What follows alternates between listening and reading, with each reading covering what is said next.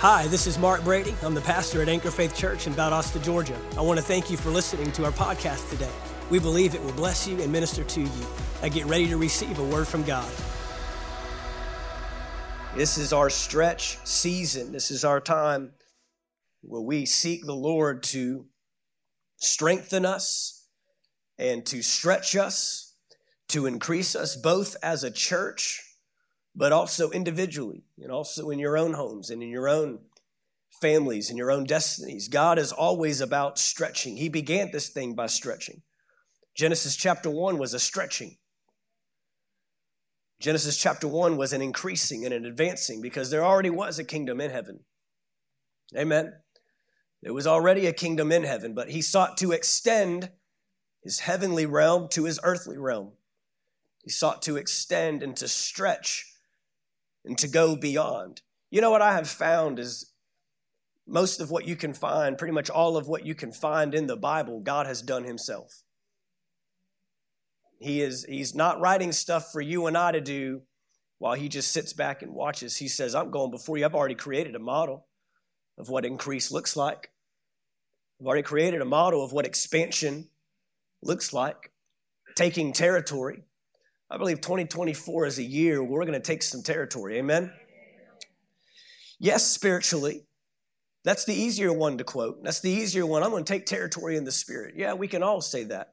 I believe he's wanting us to take some territory in the natural, in the realm that we can see, in the geography that we live in. We need to take some territory. And I'm not just talking uh, uh, land. I'm talking in our schools, we need to take some territory back for the kingdom of God. I'm talking in our government, we need to take some territory back for the kingdom of God. In our businesses, we need to take some territory back. In our families, we have given too much to the enemy. We've given too much left over while we seek for heaven, He's been taking over the earth. And this is not the way God designed it. God designed it that I'm going to extend my rule from heaven to earth, and I'm going to place man to rule it and reign over it, dominate it, and subdue it, and use it for their purpose, which ultimately is God's purpose. So you and I are in, in positions, whether you like it or not. you can abdicate all you want. You can leave it left over. You can leave it off to the side. You can sit in the sidelines and in the grandstands all you want. But you are placed here to dominate. And you are placed here to rule. You are placed here to take over, not be put under. Amen. And Genesis chapter 3 may have altered some things. It may have, uh, have set a different course, but Jesus came back to get things back in their rightful place. Somebody say amen. amen. He came back to restore what Genesis 1 and 2 looked like. He came back to give you that authority once again. He came back to give you that position of ruling and reigning once again. He gave, came back to give you an opportunity to subdue and put under the things that you were called to rule over. So we should not be sitting by idly watching the world be handed over to the enemy. Are things going to grow darker? Sure. Are, are things going to, uh, you know, increase in, in wickedness and the depravity of mankind? Absolutely. But so should the church. So should the dominating church. In Matthew 16, I will give you the keys of the kingdom. It was not written so a church could passively sit by and watch evil unfold. That was continued to, that was for us to continue to show and orchestrate the purposes and the plans of God in the earth. And so we talk about stretching, uh, you know, it's very easy, like we said in the first week, that we can gain that barren mindset. Stretching can kind of go against the, the natural digression of things. We find that, especially through challenging experiences and trials and the issues of life, we find ourselves picking up tent pegs that were once stretched out and bringing them closer we find ourselves lowering our expectations. We find ourselves living below and living under what God has called us to. And I want us to really accept this idea of stretching. I want us to really buy in to this expansion mindset. I want us to uh, uh, really begin to take this to heart, if you've never put thought to it like this before, I hope that this, that this series and this season is eye opening that God is wanting to stretch us once again beyond what we've seen, beyond what we've expected, beyond what we've experienced. We said this that we cannot lower our expectations down to our experiences. You've experienced tragedy, I know it. We all have. You live in a fallen world. We've experienced the challenges of life, but you have to refuse and reject a barren mindset. You have to refuse and reject because he's calling you out. He's saying you will give birth again and you'll have more children than you were having before. Don't get accustomed to barrenness. Don't get accustomed to lack. Don't get accustomed to decreasing and closing in and withdrawing every time you face opposition or a resistance. Stretch beyond that. This year has been a different year just for myself personally. I won't go into full detail, but we've faced some things and some challenges on a different level this year, uh, uh, both as a ministry and individually. And I have found uh, this year, and I'm not boasting myself up, I'm not puffing myself up at all. It'd have been easy to lay down. It'd have been easy to cave in. It'd have been easy to, to withdraw. It'd have been easy to pick up those tent pegs and bring them in. But I have found myself just saying, just how far can these tent pegs go? How far, just how far can I stretch this thing out? I mean, why not? Why not? Why not? Why not increase in the face of adversity? Why not stretch out when everything's telling you to withdraw in? Why not just go ahead and, and take on the foes that come against you and the resistance that shows up and the opposition that arises? Why not just take that thing head on and say, what can you do? What can man do to me? What can challenge do to me? I serve a too big of a God to start closing in on myself, to start thinking small. And I've just dug my heels in. And it's almost time, it's almost like every time the resistance shows up, I, I, pick up that tent peg and I just walk it out a little bit further. I just don't care. I don't mean that in a bad way. I mean, I, you just have to refuse it. Am I saying it's easy? No, absolutely not. Absolutely not. Think I want to be thinking about getting more property? I want to think. I want to think about. I, mean, we we had, uh, you know, the the storm that just came through here. You know, a lot of us felt the effects of that, and and we're seeing increase because of that in our own lives, in our own home, literally and figuratively. Would you attest to that? I mean, so much so that half the time I drive past my house because I don't even recognize it anymore. And I think God wants to do that in our lives spiritually. I think God wants to do that. Come on. This is a time of rejoicing. This is a time of being grateful. This is a time of praising and worshiping the King. This is a time of, of not thinking of, of how limited should I be living my life now that all this tragedy has shown up or all these negative experiences have happened? This is a time to go beyond all that, man. Increase beyond it. Because God's doing great things in the earth. And He's assigned you as part of it. You're, you're on the team. I said, You're on the team. You're on the team. And He wants you to play a vital role. In Ephesians chapter 1, verse 15, it says, This is why, since I heard about your faith in the Lord Jesus and your love for all the saints, I never stop giving thanks. Did I tell y'all where to turn? Ephesians 1? Okay. Ephesians 1, verse 15. This is why, since I heard about your faith in the Lord Jesus and your love for all the saints, I never stop giving thanks. This is a season of giving thanks, isn't it? Shouldn't every day be Thanksgiving, though? Isn't there just something? You know, you know what I hate? Can I just get on a little soapbox? I hate that the day after Thanksgiving we is the most consumeristic day of the year.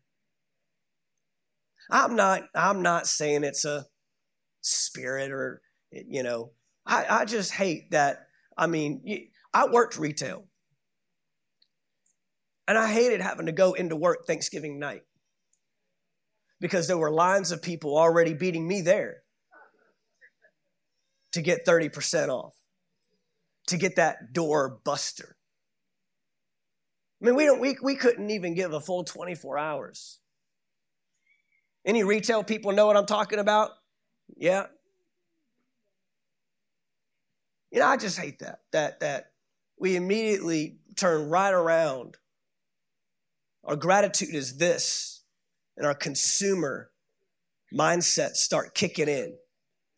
Yeah, I remember, you know, we'd be sitting around watching the football, eating the first go round, the second go round, the third go round. Not talking to anybody yet. Those leftovers start, right? Take that nap halfway through, wake up, eat some more. And all over the ground, all over the, the coffee table, all over the kitchen table, there'd be here's what here's what's on sale here and here's what's on sale there and, and this tv's on sale and you buy one get one if you're the first thousand people here and you know you just i mean we, we just wouldn't even spend a full day in just gratitude and thankfulness and just reminding ourselves before we're already looking at what's the next thing i can get? What's the next thing i can add? What's the next deal i can find there's just something about gratitude that it needs to be a, a daily practice and a daily habit. It cannot be a switch we turn on and off. Amen. It's a season of thankfulness. He says, enter his courts with thanksgiving. Anybody can leave his courts with thanksgiving. But he says, that's how I want you to come in. And our gratitude paves a way for him to move. It's like you're rolling out the red carpet for the King of Kings and the Lord of Lords. My Hosanna, Hosanna in the highest, paves way for the King of Glory to make entrance.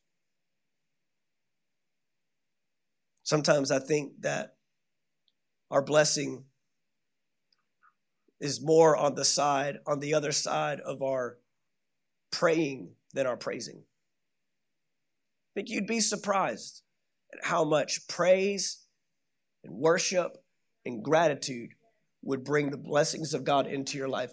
He says, make the petitions known. I'm not saying don't pray, I'm not saying don't request, but how much time? How much time do we spend in praise and thanksgiving compared to the praying and requesting? And let's just be honest, a lot of times our praying and requesting is more in line with the begging and complaining. Amen. Y'all doing okay? The turkey glaze kicking in right now? Let's just be thankful. Amen.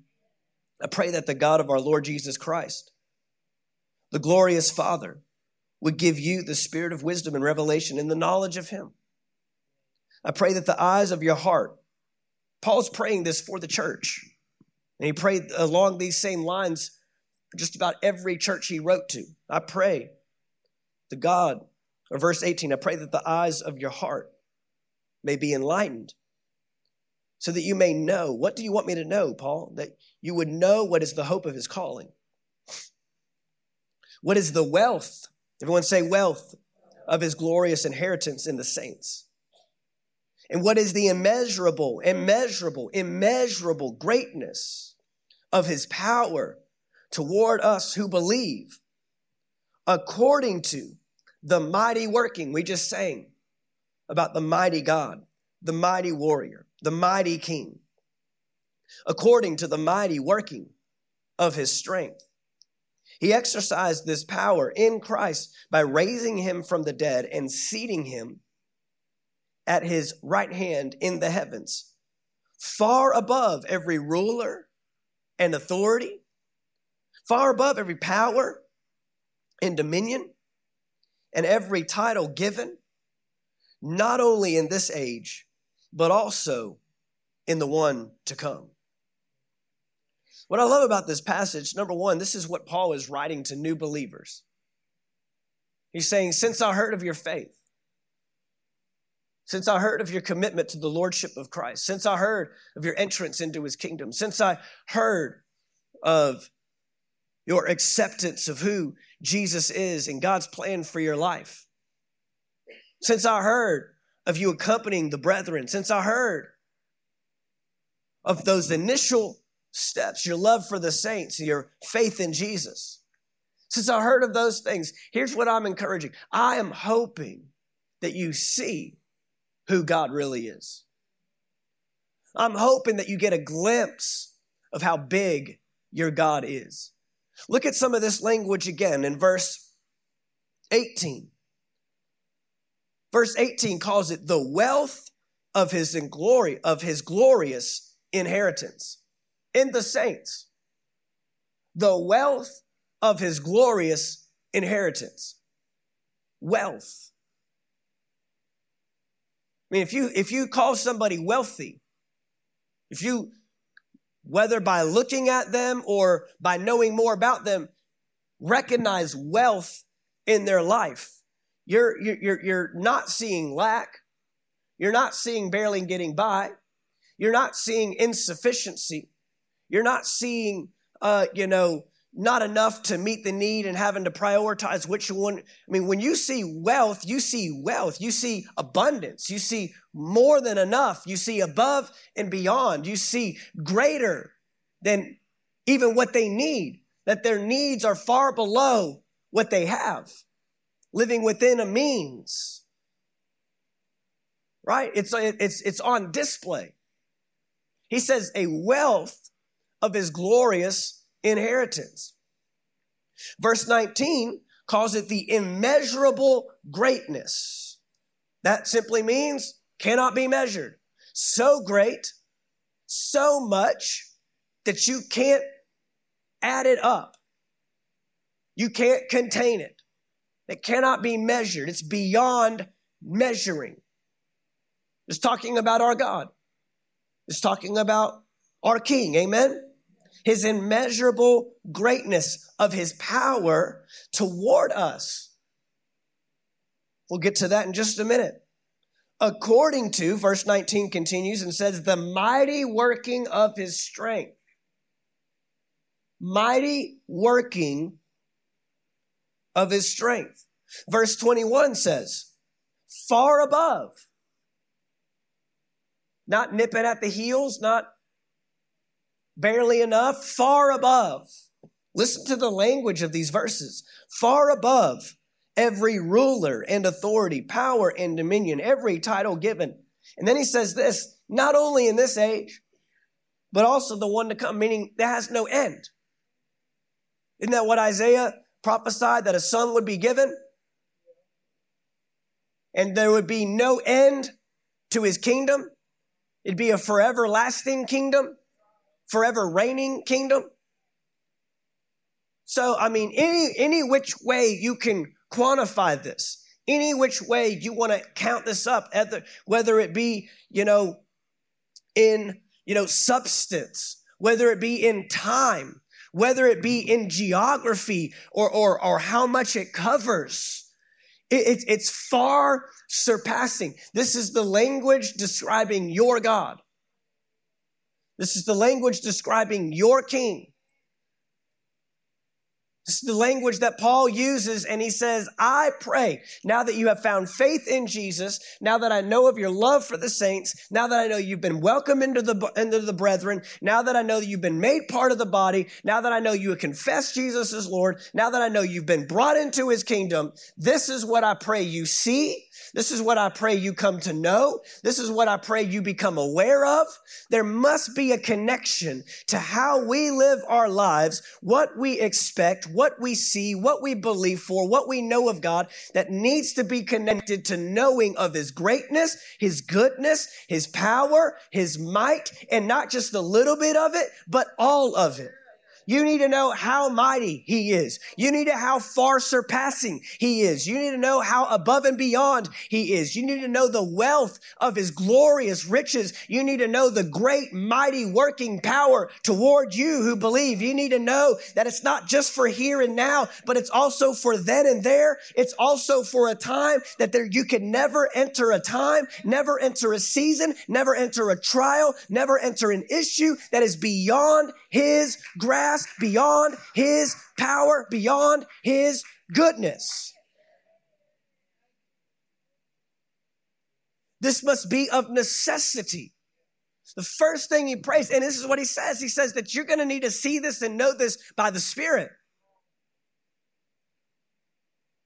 How many of you know that God could never do enough good things for us to finally come to a place where we say, I'll, I'll never struggle with worry again. I'll never struggle with anxiety. It's not the things that God does for us that determines our level of worry and anxiety and care for the things of the world. It's your reliance and your trust and your dependence in Him.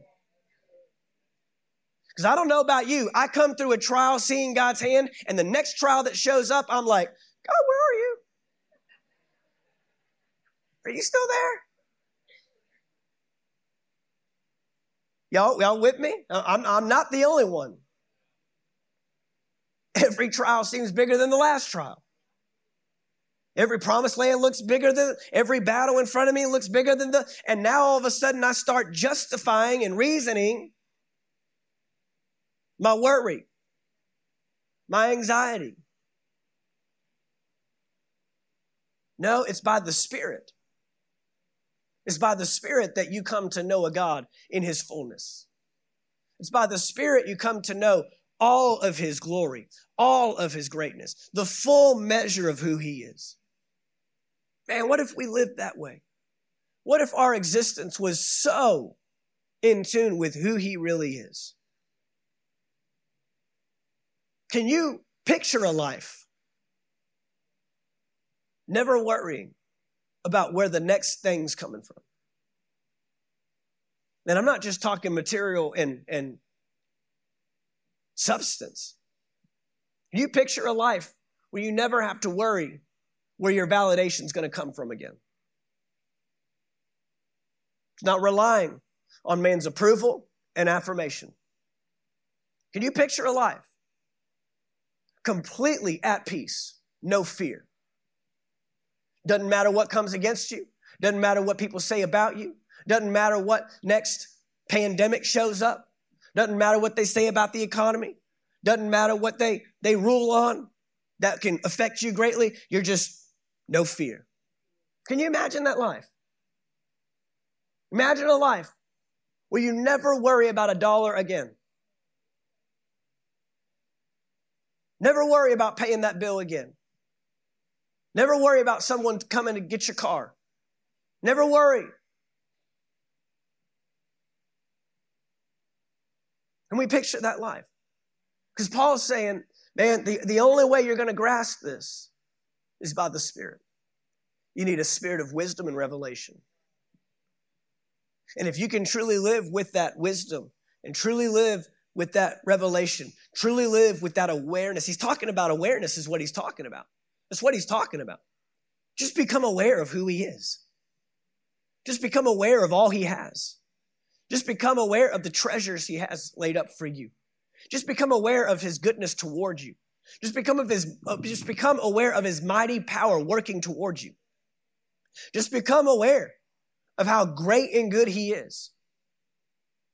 It's our awareness. See, when we're talking about stretching, and next week, if you uh, didn't already know, next week is our stretch offering. Next week is a week where we come in one day as a, as a, a year end offering and a year end gift. We seek by the Holy Spirit. What is that exceeding measure? What is that abundant measure? And I pray that over these several weeks we've been uh, uh, building up within you a desire to seek the Holy Spirit as to how would you have me participate? How would you have me connect with the vision of Anchor Faith Church? And how would you have me give and sow toward that? And then we, it's a day of generosity. It's a day of going above and beyond just the tithe. For some of us, I'm just going to be honest, for some of us, and I've had people testify this to me. Say, Pastor Mark, the stretch for me was just beginning to tithe. I didn't even have that practice in my life. And I know people today that are tithers and give because they just simply first started out and said, it opened my eye that I needed to be giving 10% of my income to the house of God. That was the stretch. The stretch is different for everybody in this room. For some, it'll be great in number. But the greatness begins on the inside the greatness, the, the, the, the, the generosity, the measure begins in the heart. You have to understand generosity is not something that begins in the hand, it begins in the heart. Your hand connects to what your heart says, and according to Paul, what your heart sees. But it all begins with this great awareness of who he is. In Romans chapter 8, Paul writes, you don't have to turn there, but in Romans chapter 8, Paul writes and he says, uh, How can we ever know the depths of God love, God's love, the height of God's love, the width of God's love, the expansiveness of God's love? See, knowing these things, becoming aware of these things is the key, is the source to what we release, what we sow, what we invest. It's very difficult to be generous while being a grumbler and a complainer. See, grumbling and complaining affects the measure of your hand. It's more than just words that you utter, it's a posture.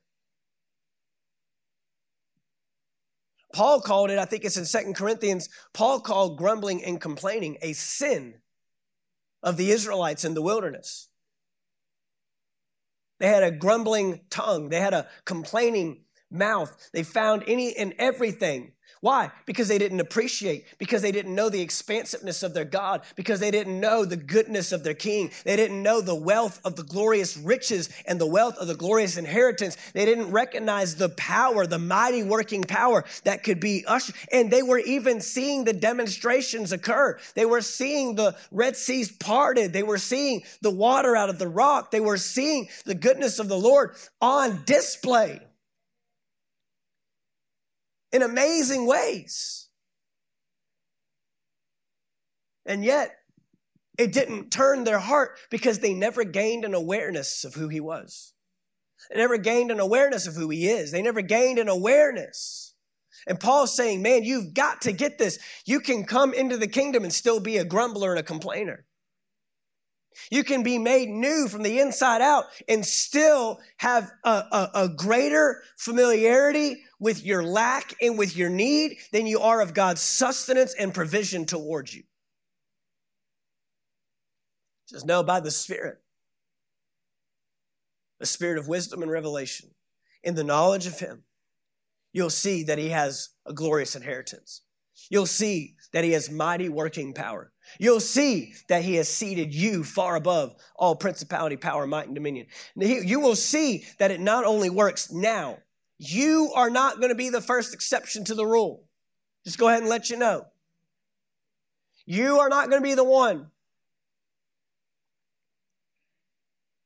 that engages a, a trial and tragedy so great that it's beyond those verses we just read. You're not.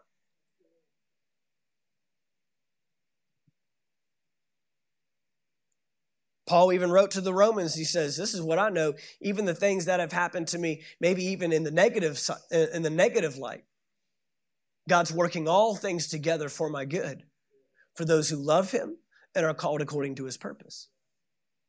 How can you do that? How can you speak like that, Paul? How can you write a letter to the Philippians from a jail cell and say words like, be anxious for nothing. But in everything, with prayer and supplication, with thanksgiving. How can you write that when you're in the lowest of lows? You're not even talking about his, his, his personal situation, his physical situation in that moment. But also, he doesn't know how much longer he's going to have to live. At any moment, they could come in and say, Paul, today's your day. We'll take in your head.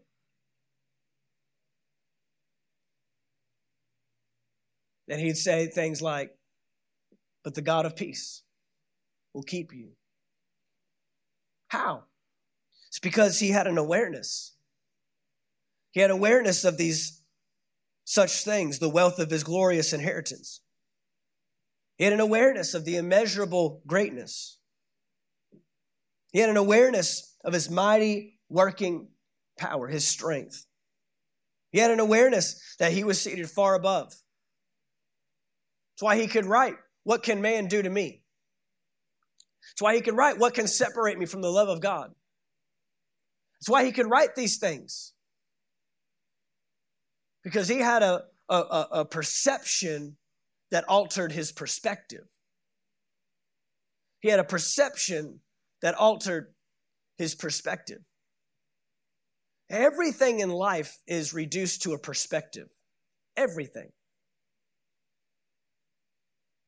Doesn't annoy you sometimes when you get around people that they just find the positive in everything? I, and I tell you, when, when, when, when you're feeling down, you want to get around people that are feeling down too, that'll contribute to your plight, that will make your grumbling reasonable. Huh? That will make your complaining the sensible response. And you get around those people, and man, they feed it, and y'all just feel so good having your pity party. Come on, we've all been there. I don't want to, I don't want someone, uh, I don't want to hear he works things out for my good. I don't want to hear that.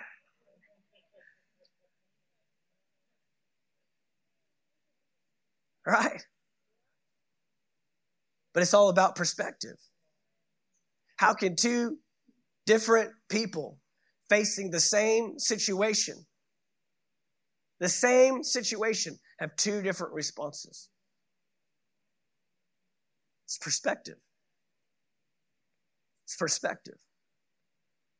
And Paul's writing and he's saying, Man, you've come to the kingdom.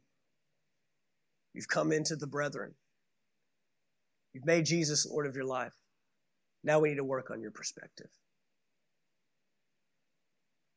Now we need to work on what you see, we need to work on how you see it.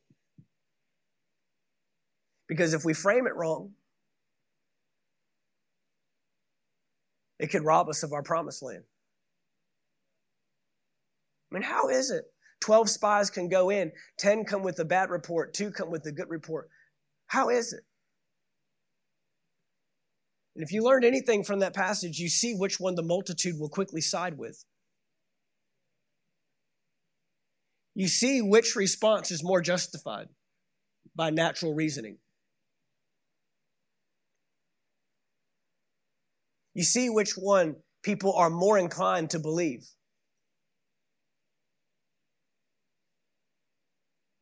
Amen?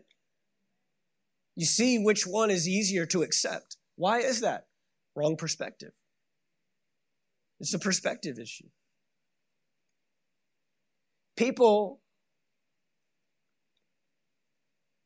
mankind, human nature, believes the negative much quicker than the positive. And I'm just going to go ahead and let you know right now, in case you didn't already know this, the media has figured that out.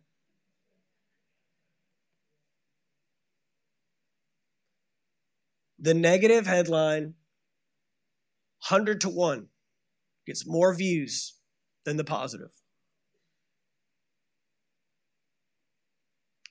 They figured it out. They figured out what gets your attention. They figured out what draws you in. They figured out that telling you that there's giants in the land gets more views than hearing we are well able to overcome. They have found out what you get glued to until you get a perspective. Is this okay? Until you gain a perspective of His goodness, until you appreciate His majesty. The reason why we don't go there, the reason why we don't run to praise and worship, the reason why we don't run to gratitude and thankfulness, the reason why we don't is because it goes, it's countercultural, it goes against the grain to believe that he's still good and that he's still God, even in the midst of a trial and tragedy. It makes no sense.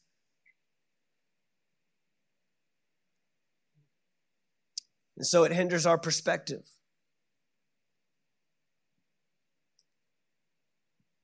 But he makes it clear to us. Oh, he makes it so clear.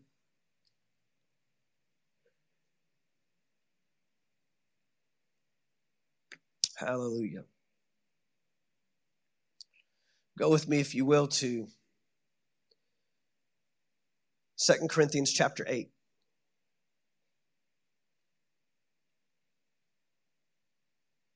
Holy Spirit, we ask that you give us the spirit of wisdom and revelation in the knowledge of Him.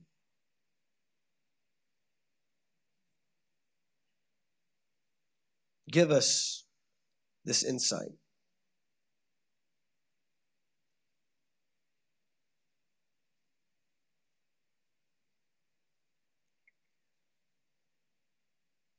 It's the perspective. In 2 Corinthians chapter 8,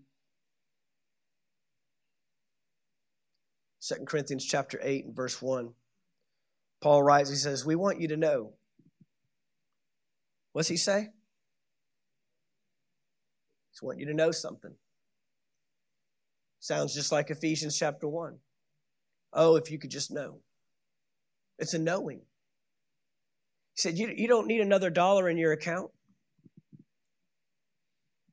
You don't need that burden removed.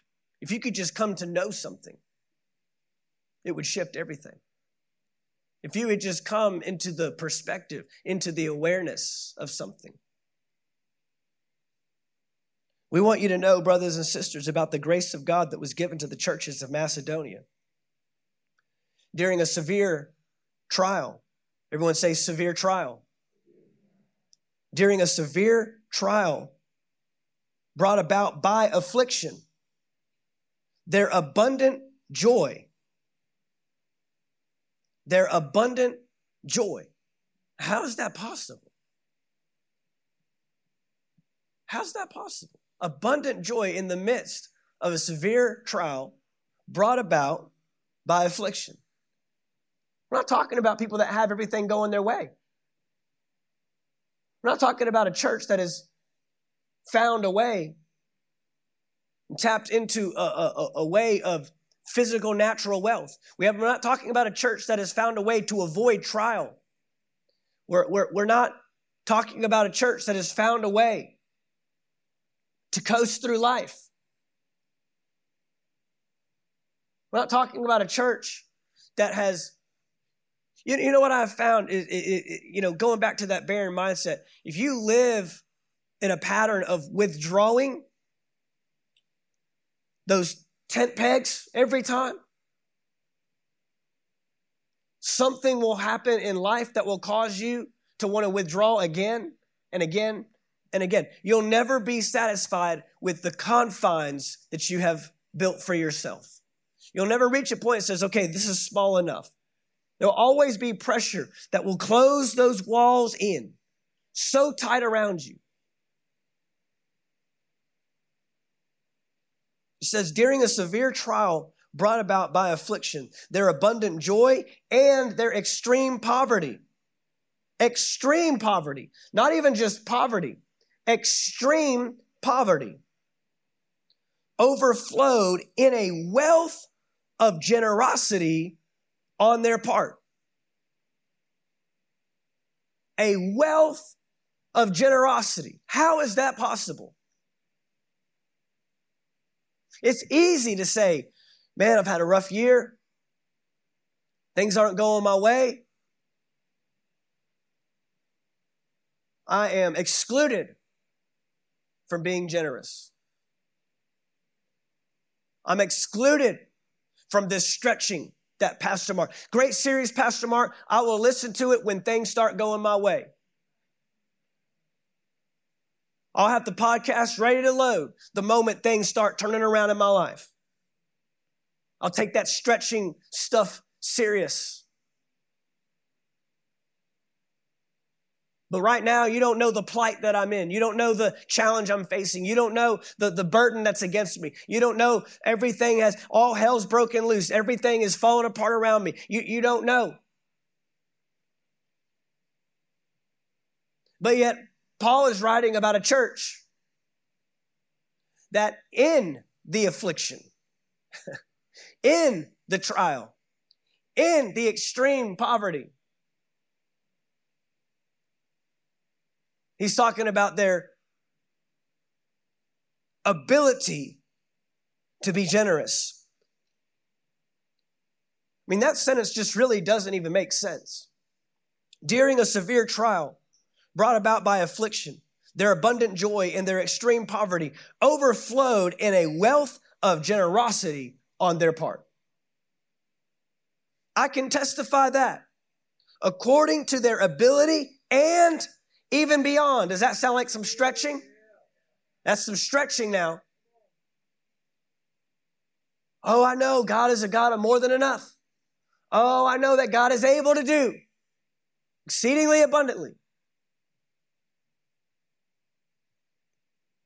That's what we know about God. But he says they were stretching beyond their ability, even beyond their ability of their own accord. They begged us earnestly for the privilege of sharing in the ministry to the saints and not just as we had hoped. Instead, they gave themselves first to the Lord and then to us by God's will. Do you understand what this verse is saying? This is this verse is saying that there was a church in Macedonia that had faced extreme trial and extreme poverty, that it affected them in a negative way. Yet they still came to Paul and the elders of the church and said, we must give toward the ongoing efforts and the ongoing work of the ministry. You must provide us a way. Give us this. Do not take away this privilege of investing in the kingdom of God. This is our privilege. This is our opportunity. And they didn't go to Paul and say, uh, hey, it, it almost sounds like Paul was like content with saying, hey, we're, we're not going to bother that church. They've been through some stuff, man. They've, they faced some challenges this year. Man, just just leave them alone. If they want to give something great, but I'm not even gonna I'm not even going to ask of them. And so they're in turn coming to Paul saying, Hey, hey, wait a minute. You didn't take up an offering. You didn't give us, uh, give us an opportunity to sow. You didn't give us an opportunity. I mean, talk about a heart to give. Talk about a heart that says, I will not miss my opportunity of increase. I will not miss my opportunity to stretch. I will not miss in my plight, my situation, my tragedy, my turmoil, my affliction, my extreme poverty is not gonna, let, I'm gonna scrounge something up. I'm gonna find some way to be a blessing to someone else. now, don't get in your head that they wrote some large checks. Don't get in your head that this is somehow tied to some astronomical numerical amount. Because that's not the way generosity works. Let me show you how generosity works. You've got multitudes of Pharisees and religious leaders that are dropping in large sums of money, and Jesus is standing by the money bucket watching. Now, how would you like that? If I went back there and stood right by that black box on the door and looked at every, okay, all right. Well, you don't have to worry about me looking at it because Jesus sees it. But a lady, an old widow woman, drops two coins in.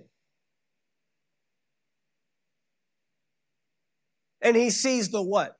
The generosity of her heart. Because everyone else gave out of their expansive wealth. She gave all that she had.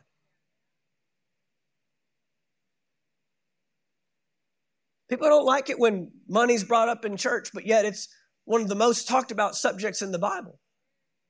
People don't like it when people talk about wealth and, and, and, and, and having things and giving and sowing. Well, we're, we're, we do not have a problem with the, with the world having it. And the Bible actually says that the wealth of the wicked has actually been laid up for you. And you're so upset with the church having it that the world is enjoying all of your wealth. We went on vacation uh, this summer. We went on a, a cruise to the Bahamas, and we were riding down this boat ride from the uh, boat, from the, the cruise ship to a private island that we were hanging out at for the day. And as we're going by, they're going house, house, house, house, and telling us whose houses they belong to. Tiger Woods got a house there. Uh, I'm getting there. Michael Jordan. And Michael Jordan was home apparently.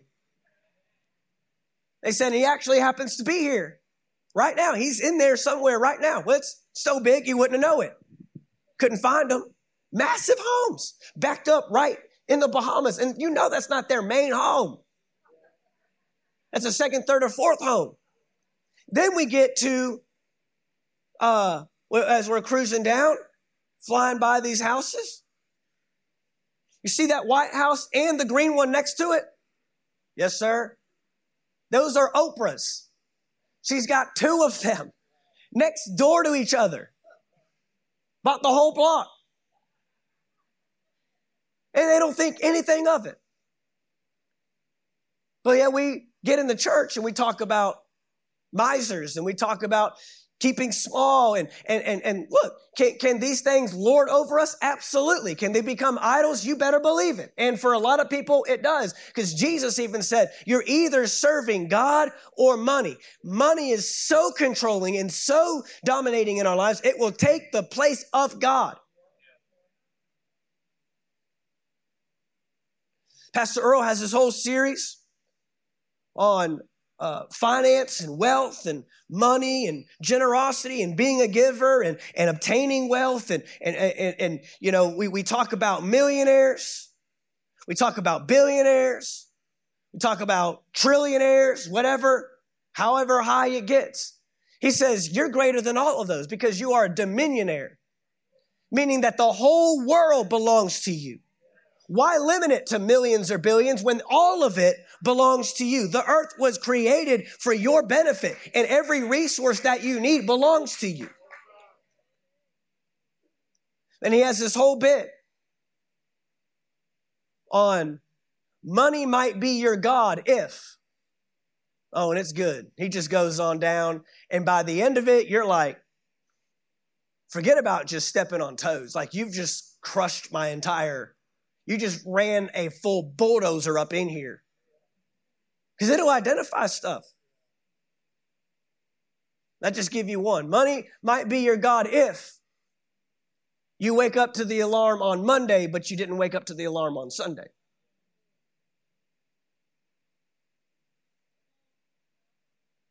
Huh? You tolerate poor behavior at work for a paycheck, but you won't tolerate poor behavior in the church. I mean, there, there's people go to work every day with people that have the same issues or worse than the ones that they confronted in church, but they had one poor experience in church and they stopped going altogether. Well, you work with them, you just won't go to church with them. Because at work, I get paid. I got to show up, I got to make that dollar. Well, it might tell you who your God is. Amen. But this group right here, they said, money ain't rolling us.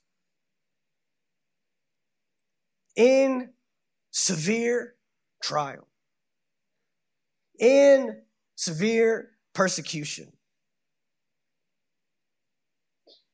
It says, and their extreme poverty overflowed in a wealth of generosity. This is in the Bible. We did not make this up. Preachers in the 80s and 90s did not make this up. Televangelists selling you holy water from Israel if you send in a love offering of $5,000 or more did not write this. This is in your Bible. This is an actual church that said, man, we've got need. And man, we've faced some horrible stuff this year. And man, this hasn't, ha- hasn't been the most bountiful and the most fruitful. But you will not limit our opportunity to give.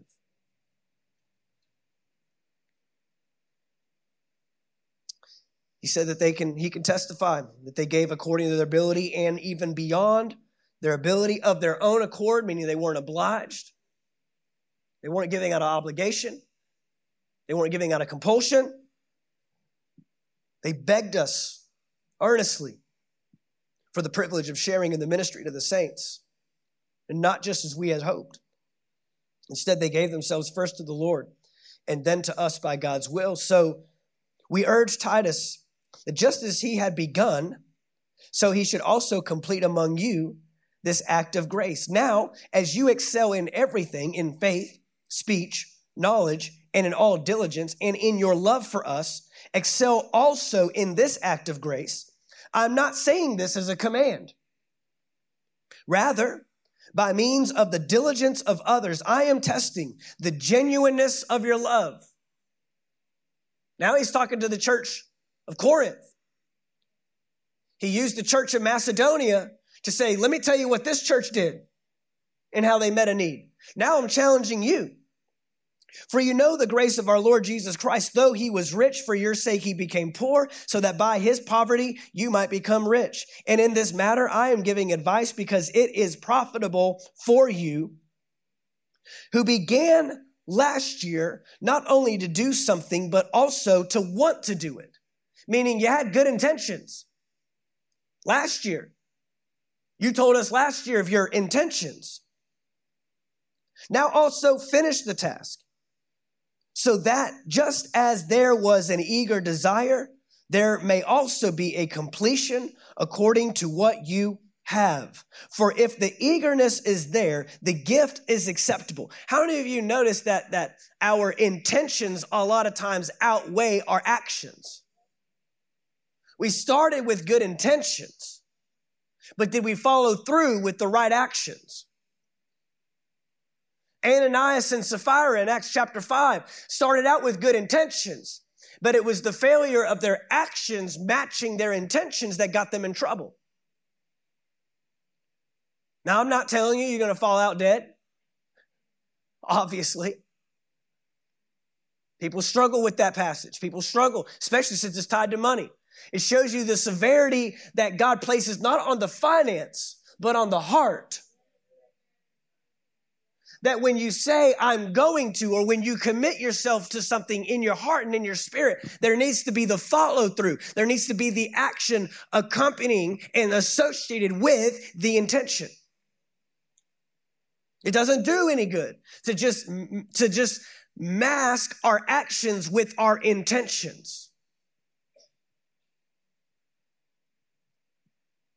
So he says, if there, if the eagerness is there, the gift is acceptable according to what a person has, not according to what he does not have. It is not that there should be relief for others and hardship for you, but it is a question of equality. At the present time, your surplus is available for their need so that their abundance may in turn meet your need in order that there may be equality. As it is written, the person who had much did not have too much, and the person who had little did not have too little. And this is what happens is many times we place more weight on what we would do if we had something than what we do with what we actually have. We place more weight. We think greater of. Well, if I had that, many of us have already spent millions we've never had. I do it every time I drive by that lottery sign. And man, when it gets up there to where it doesn't even change numbers anymore, the 999, it's in the billions. I mean, you just start jumbling around in your mind. Oh, what would I do if I had that? I've had so many people over the years. I'm sure most pastors do. Pastor, if I won the lottery. But you know what I have found? I'm not going to say every time, not every time. But a lot of times, it's by people that aren't even doing with something with what they already have to begin with.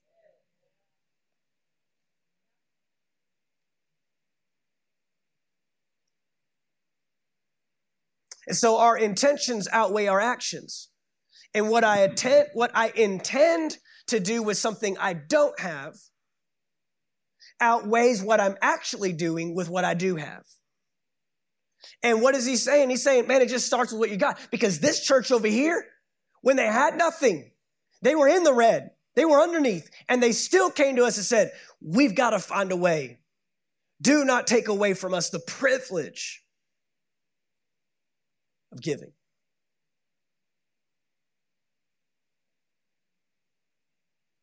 So, which is greater? To say I would with something I don't have, or to do little with what I do have? Obviously, it's to start where you're at.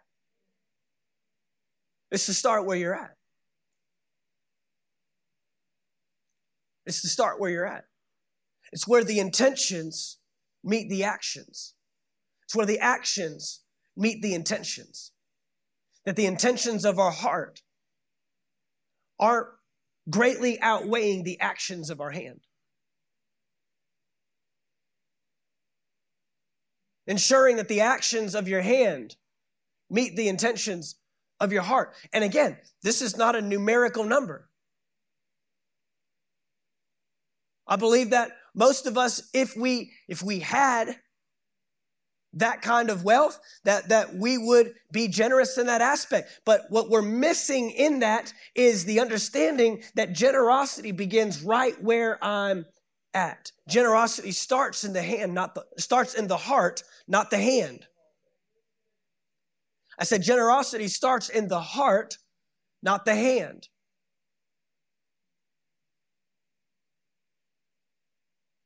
And a generous heart is born out of a perspective that sees God in all of his might, in all of his glorious riches, in all of his power one that is far above, one that is not just who he is now, but he will be then. It's the same yesterday, today, and forever. It's this perspective. He's talking about a church that had this perspective. He prayed this same prayer for this church that he prayed for all the other churches. It's a pattern that Paul shows. I pray that God would grant to you a spirit of wisdom and revelation in the knowledge of Him. And it's the church that gets that glimpse that says, You will not limit me. You will not remove my opportunity to stretch. You will not remove my opportunity to give. You will not remove my opportunity to be generous. This is not a ploy. This is not a tactic. This is not some strategy that pastors use to get money to come in. At the end of the day, God will provide. This is your opportunity to participate. This is your opportunity to be involved. This is your opportunity to come out of the stands as a spectator and get involved and get in the team and get on the ground and become a team player. We all contribute. Many of you have been contributing all year long. Many of you, uh, uh, you have broken up your stretch giving throughout every month. You're giving and you're sowing to our vision giving and seeing the, the, the, the, the, the finance come in, the resource come in necessary to expand and to increase because God has given us a great vision.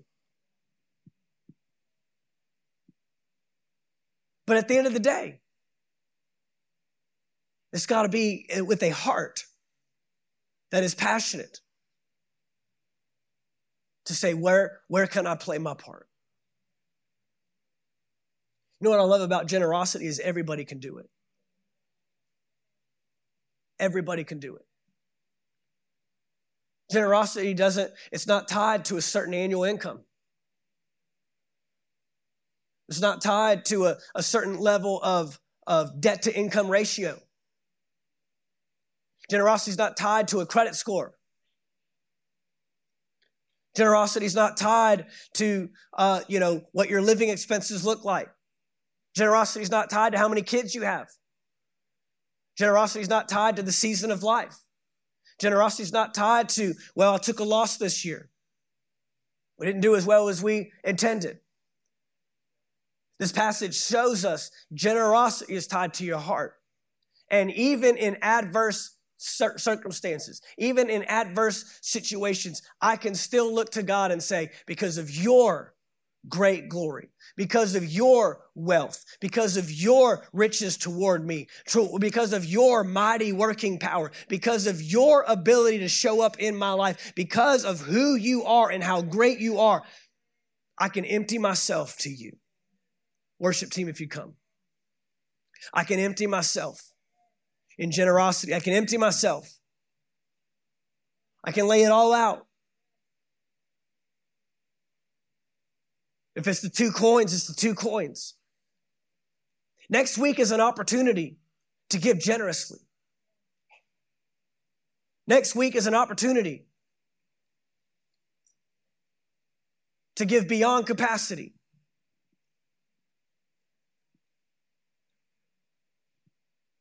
To steward well what the Lord has placed in our hands.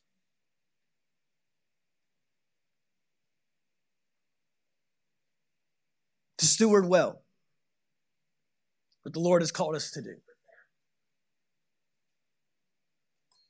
Matthew chapter 6, verse 33, if you'd put that up on the screen for me, please. We know what it says. But seek first Seek first.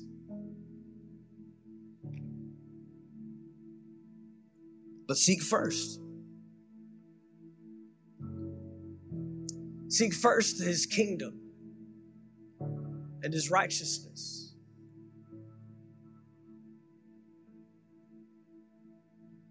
It's the next phrase. So we, we, we, we've gotten this verse out of priority. So we allow the next sentence to be the first sentence. If all these things would be added, then I can seek first the king. He says, No, if you seek me, all the things will be added.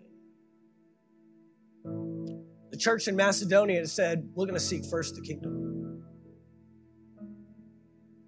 So we're going to seek first provision in the house. We're going to seek first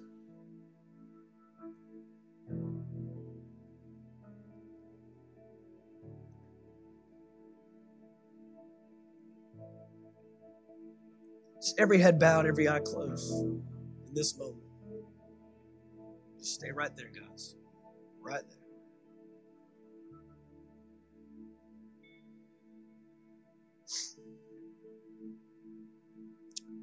Just allow the Holy Spirit to speak to you. Allow the Holy Spirit. No one moving. Allow the Holy Spirit. He'll show you.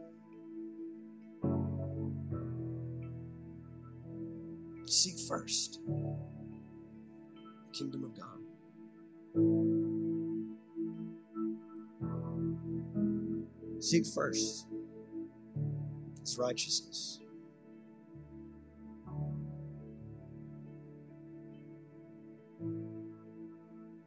Seek first.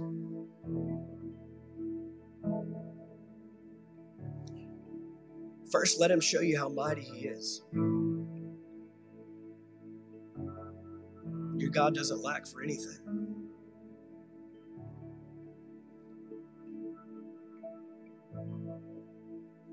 God is not an insufficient God.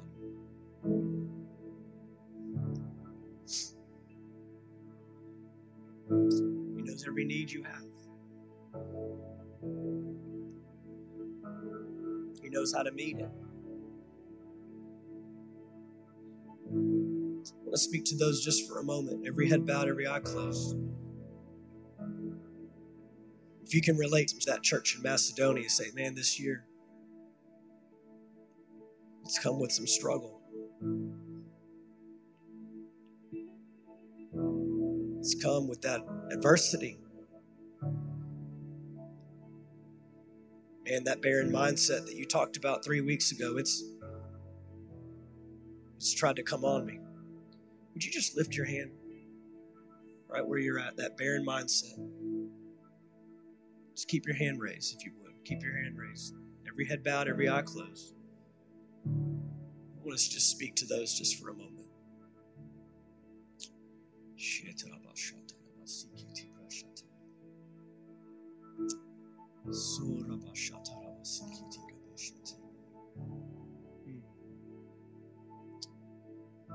Wants to heal that. Wants to heal that. Keep those hands raised. He wants to heal that. The enemy has worked to conform your mindset to his image. The Lord's saying, renew your mind today. Because I have a spirit of provision for you. It's greater than any lack you've ever experienced. The barrenness will not be your way of life.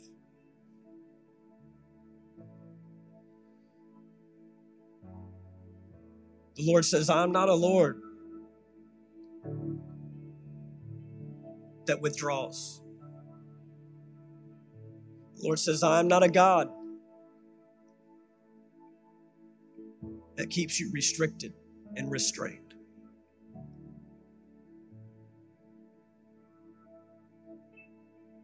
I am the God of plenty, he says.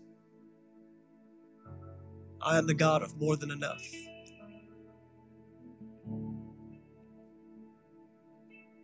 So look to me. Seek me with your whole heart.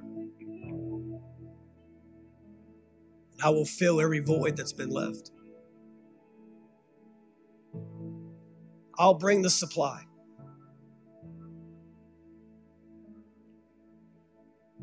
I'll bring the supply. I'll answer the hurt. I will heal the pain, says the Lord.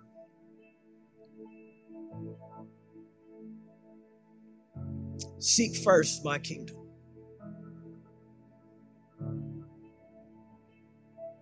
Give your priorities to me. And I will see to it. You will be overwhelmed, overflowing more than enough will be your new name.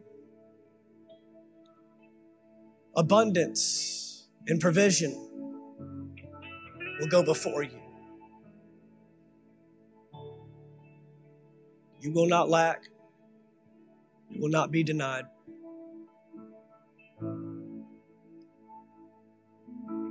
Seek me. Surrender to me and watch me provide.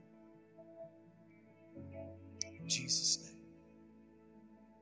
Hallelujah. Come on, if you receive that, Just lift your hands and thank Him. Just lift your hands and thank Him.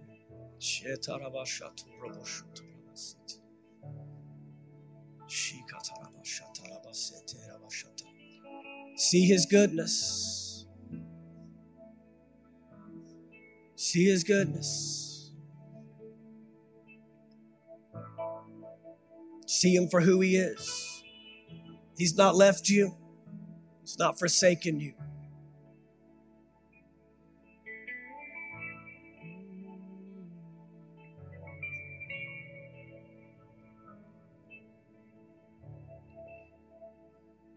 Come on, if you can, just offer up praise and thanksgiving. Just offer up a praise and thanksgiving.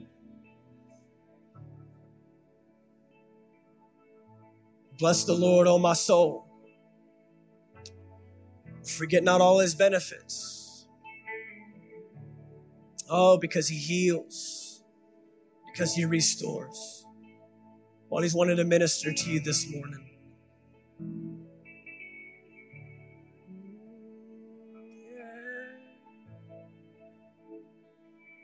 Holy, holy, holy is the Lord God Almighty. Come on, He's too big. He's too great. He's brought you out. He's done it before, he'll do it again.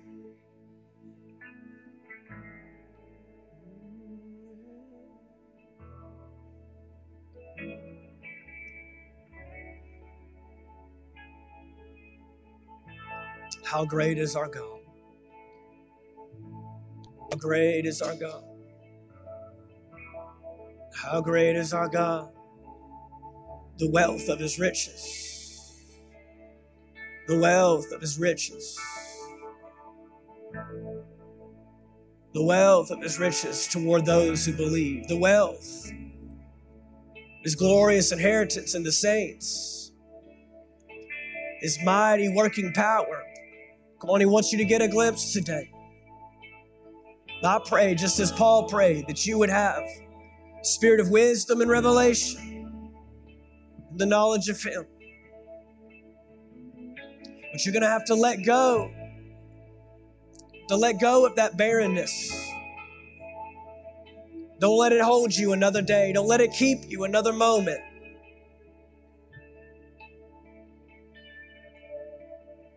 We say, How great is our God? How great is our God? Your everlasting kingdom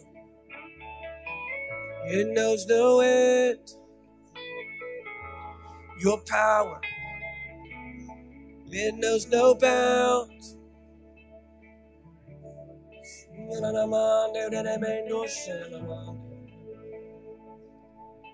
Just offer up a song, a song of thanksgiving. Come on, this is where healing comes from. This is where healing comes from.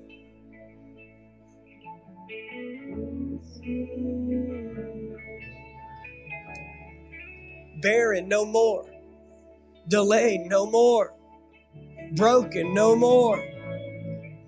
That's not your name. That's not who you are.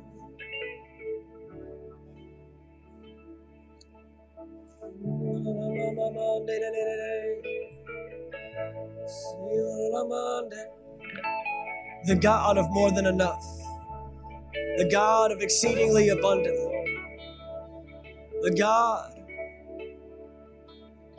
the God who is the provider, the God who is the healer, the God who is the sustainer.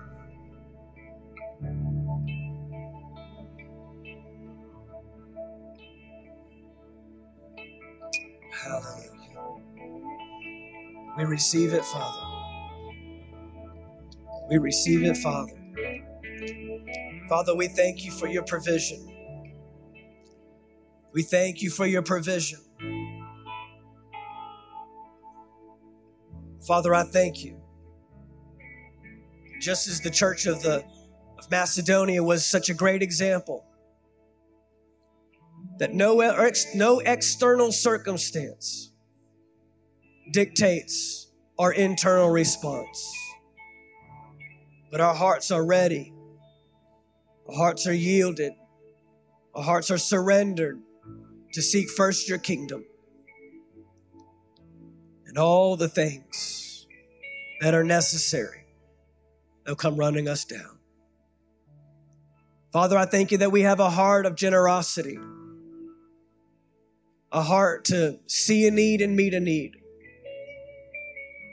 a heart that even in the midst of extreme poverty, severe affliction, we can still look inward and say, What would you have me give? What would you have me do? How would you have me participate? We'll be obedient. We'll be faithful stewards. In Jesus' name. And all God's people said, Amen, amen, amen. You can be seated. Hallelujah. It's that simple, guys.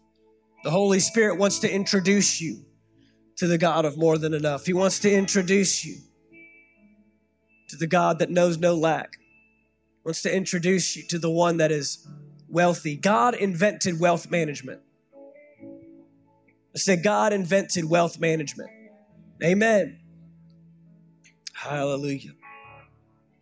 Well, we do want to receive, give you an opportunity to give this morning your tithe, your offering.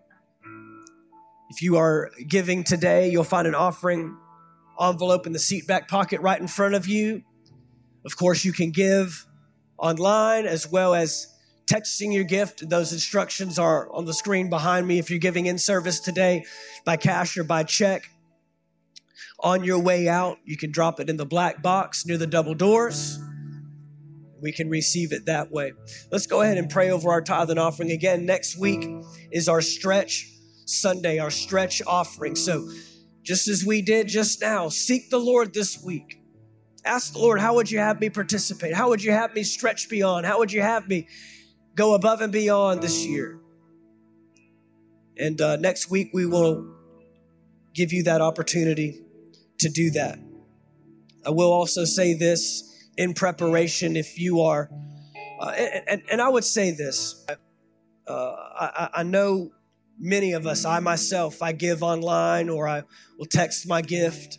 I write very few checks these days. But next week is a different week. You can give online, you can text your gift, and you just use the word stretch. Uh, you'll see it in the drop down menu. If you're texting, you can just type the amount and type the word stretch. But I just think that there is something about the act of coming forward and bringing, especially such an honorable moment. So dust off the checkbook, go pull it out of the junk drawer, wherever it is, and bring your stretch offering if you can. You can give online, like I said, but there's just something, and, and we're going to receive it next week. We've got special envelopes uh, that we'll have out next week for you to give and, and to use for that giving. There's just something about that moment of giving, and we're going to consecrate that moment next week. so, just to make you aware of that as you're preparing for next week. Father, we thank you that we can be givers. It's in our nature because you first gave to us. Our new nature, our new man, it desires to seek first the kingdom of God. Father, as we bring our tithe and offering today, thank you that you see every obedient heart, every faithful hand Father, I thank you that our actions align with our intentions. That we seek first the kingdom, even in our finances. As we steward that well, steward it faithfully, you'll bring the increase that's necessary. Bring the provision for the vision. We believe this together in Jesus' name. Amen.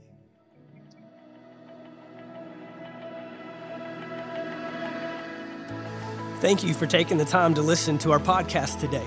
We trust you received a word from God. If you enjoyed this teaching, be sure to subscribe to our podcast in iTunes. By subscribing, you'll be sure to receive a new message every week as soon as they are made available.